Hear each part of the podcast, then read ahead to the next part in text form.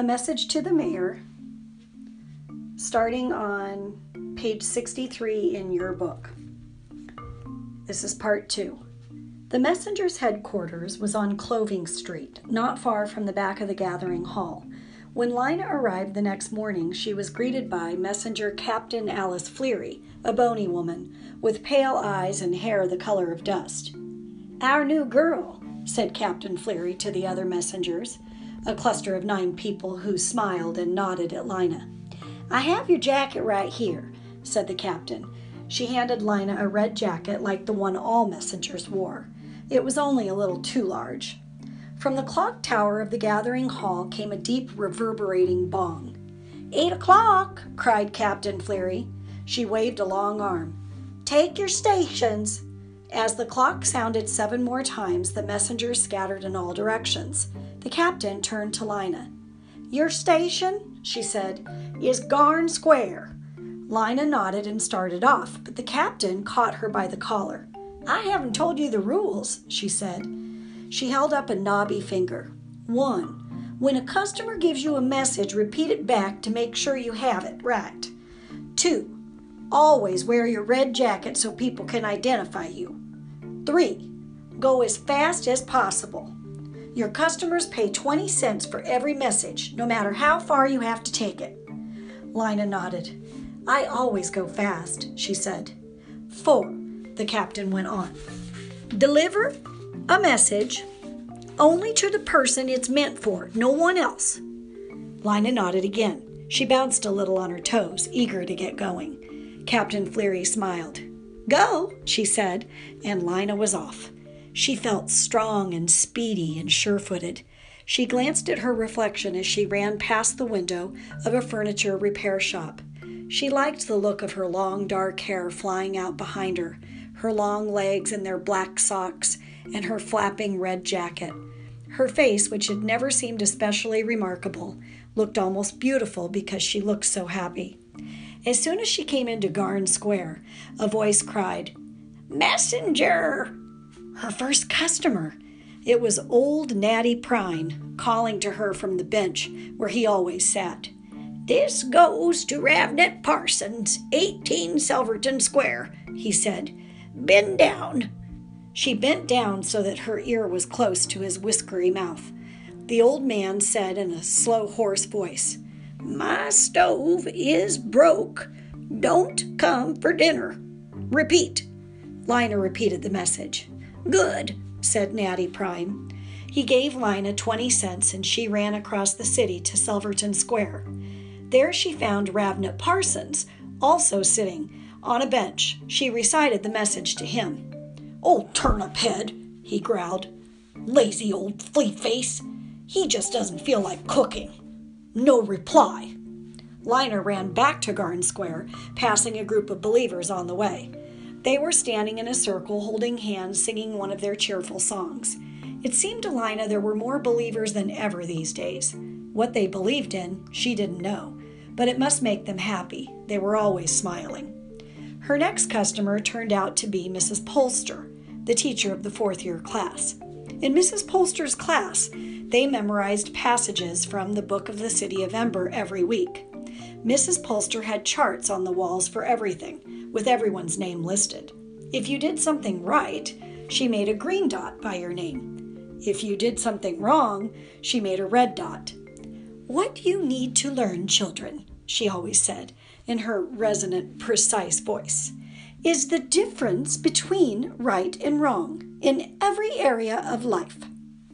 And once you learn the difference, here she would stop and point to the class, and the class would finish the sentence. You must always choose the right. In every situation, Mrs. Polster knew what the right choice was. Now, here was Mrs. Polster again, looming over Lina and pronouncing her message. To Anistet Lafront, 39 Hum Street, as follows, she said. My confidence in you has been seriously diminished since I heard about the disreputable activities in which you engaged on Thursday last. Please repeat. It took Lina three tries to get this right. Uh oh. Uh oh, a red dot for me, she said. Mrs. Polster did not seem to find this amusing. Lina had 19 customers that first morning. Some of them had ordinary messages. I can't come on Tuesday.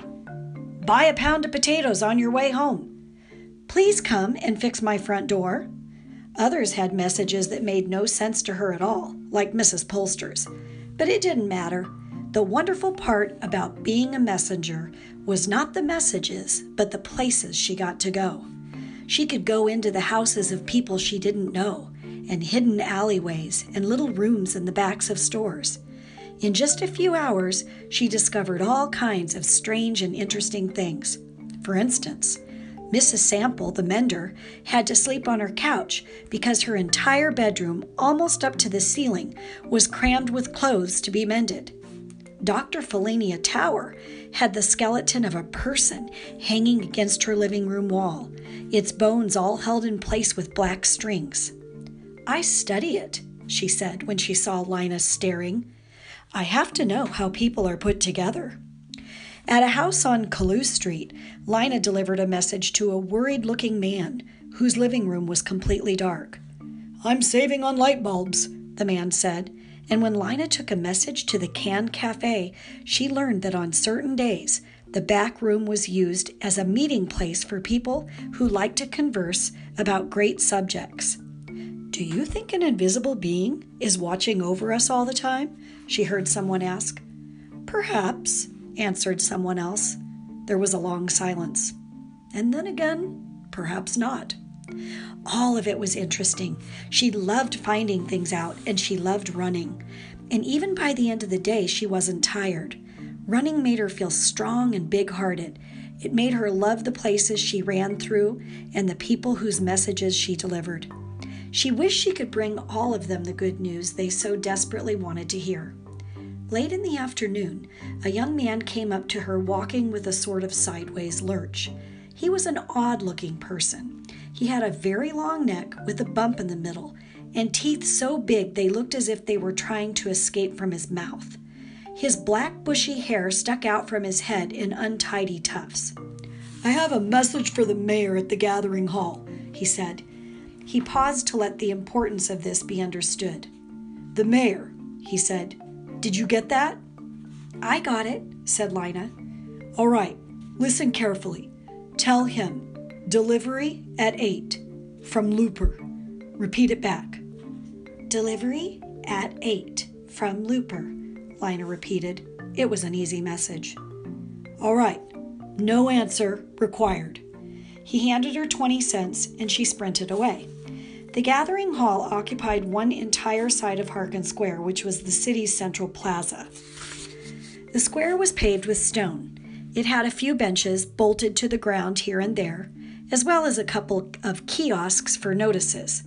Wide steps led up to the gathering hall, and fat columns framed its big door. The mayor's office was in the gathering hall. So were the offices of the clerks who kept track of which buildings had broken windows, what street lamps needed repair, and the number of people in the city. There was the office of the timekeeper, who was in charge of the town clock, and there were offices for the guards who enforced the laws of Ember, now and then putting pickpockets or people who got in fights into the prison room. A small one story structure with a sloping roof that jutted out from one side of the building. Lina ran up the steps and through the door into a broad hallway. On the left was a desk, and at the desk sat a guard. Barton Snode, assistant guard, set a badge on his chest. He was a big man with wide shoulders, brawny arms, and a thick neck. But his head looked as if he did, it didn't belong to his body. It was small and round and topped with a fuzz of extremely short hair. His lower jaw jutted out and moved a little as he spoke. Oh, I'm sorry, moved a little from side to side as if he were chewing on something. When he saw Lina, his jaw stopped moving for a moment, and his lips curled upward in a very small smile. Good day, he said. What business brings you here today? I have a message for the mayor. Very good, very good. Barton Snode heaved himself to his feet. Step this way. He led Lina down the corridor and opened a door marked reception room. Wait here, please, he said. The mayor is in his basement office on private business, but he will be up shortly. Lina went inside. I'll notify the mayor, said Barton Snode. Please, have a seat. The mayor will be right with you, or pretty soon. He left, closing the door behind him. A second later, the door opened again, and the guard's small fuzzy head reappeared. What is the message? he asked. I have to give it to the mayor in person, said Lina. Of course, of course, said the guard. The door closed again. He doesn't seem very sure about things, Lina thought. Maybe he's new at his job. The reception room was shabby, but Lina could tell that it had once been impressive. The walls were dark red with brownish patches where the paint was peeling away. In the right hand wall was a closed door. An ugly brown carpet lay on the floor, and on it stood a large armchair covered in itchy looking red material, and several smaller chairs. A small table held a teapot and some cups, and a larger table in the middle of the room displayed a copy of the Book of the City of Ember, lying open, as if someone were going to read from it. Portraits of all the mayors of the city since the beginning of time hung on the walls, staring solemnly from behind pieces of old window glass. Lina sat in the big armchair and waited. No one came. She got up and wandered around the room. She bent over the, the book of the city of Ember and read a few sentences. The citizens of Ember may not have luxuries, but the foresight of the builders who filled the storerooms at the beginning of time has ensured that they will always have enough, and enough is all that a person of wisdom needs. She flipped a few pages. The gathering hall clock, she read, measures the hours of night and day.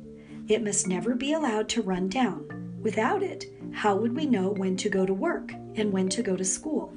How would the light director know when to turn the lights on and when to turn them off again? It is the job of the timekeeper to wind the clock every week and to place the date sign in Harkin Square every day. The timekeeper must perform these duties faithfully. Lina knew that not all timekeepers were as faithful as they should be. She'd heard of one some years ago who often forgot to change the date sign so that it might say Wednesday, week 38, year 227 for several days in a row. There had even been timekeepers who forgot to wind the clock so that it might stand at noon or at midnight for hours at a time, causing a very long day or a very long night. The result was that no one really knew anymore exactly what day of the week it was, or exactly how many years it had been since the, since the building of the city. They called this the year 241, but it might have been 245 or 239 or 250. As long as the clock's deep boom rang out every hour and the lights went on and off, more or less regularly, it didn't seem to matter. Lina left the book and examined the pictures of the mayors. The seventh mayor, Podd Morethwart, was her great great, she didn't know how many greats, grandfather. He looked quite dreary, Lina thought. His cheeks were long and hollow, his mouth turned down at the corners, and there was a lost look in his eyes. The picture she liked best was of the fourth mayor, Jane Larkett, who had a serene smile and fuzzy black hair. Still, no one came. She heard no sounds from the hallway. Maybe they'd forgotten her. Lina went over to the closed door in the right hand wall. She pulled it open and saw stairs going up. Maybe, while she waited, she'd just see where they went. She started upward. At the top of the first flight was a closed door. Carefully, she opened it. She saw another hallway and more closed doors. She shut the door and kept going. Her footsteps sounded loud on the wood, and she was afraid someone would hear her and come and scold her. No doubt. She was not supposed to be here, but no one came, and she climbed on, passing another closed door. The gathering hall was the only building in Ember with three stories. She had always wanted to stand on its roof and look out at the city. Maybe from there it would be possible to see beyond the city into the unknown regions. If the bright city of her drawings really did exist, it would be out there somewhere.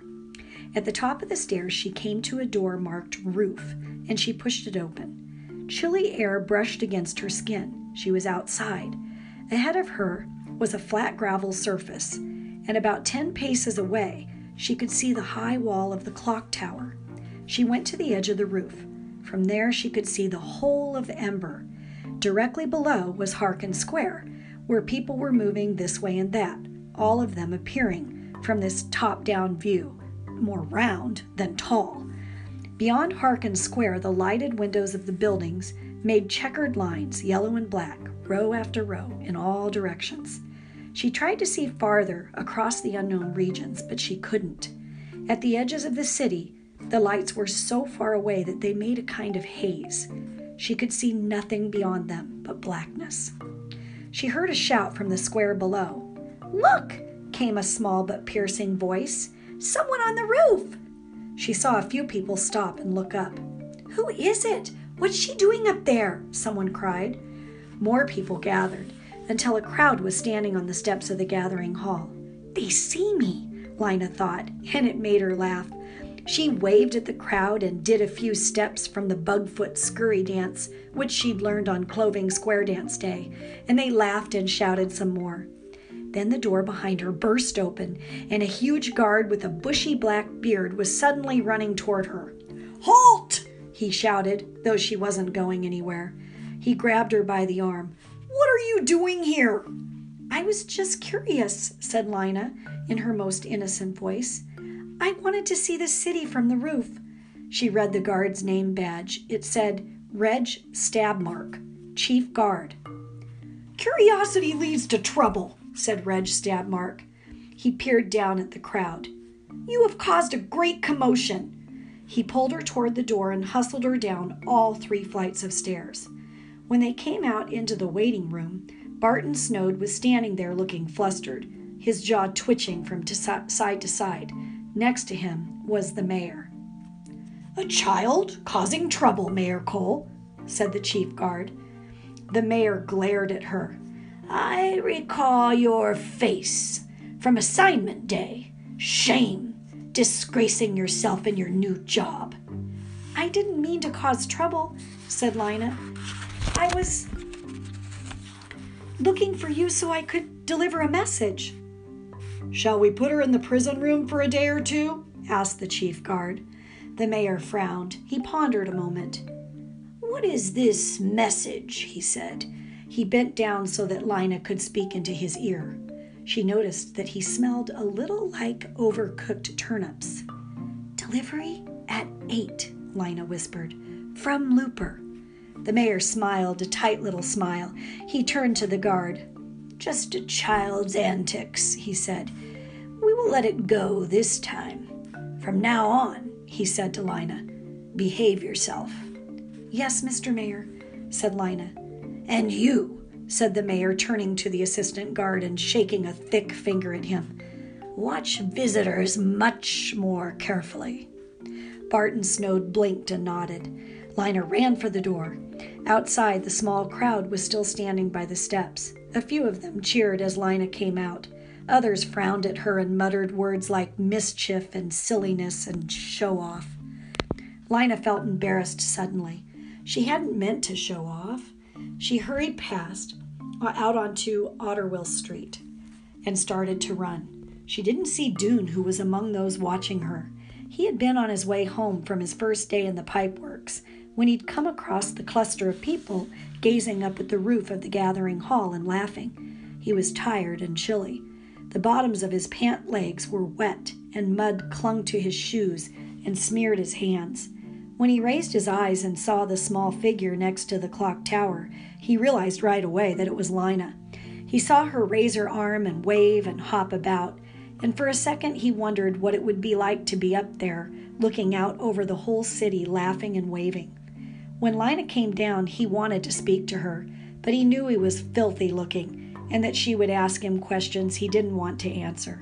So he turned away, walking fast. He headed for home.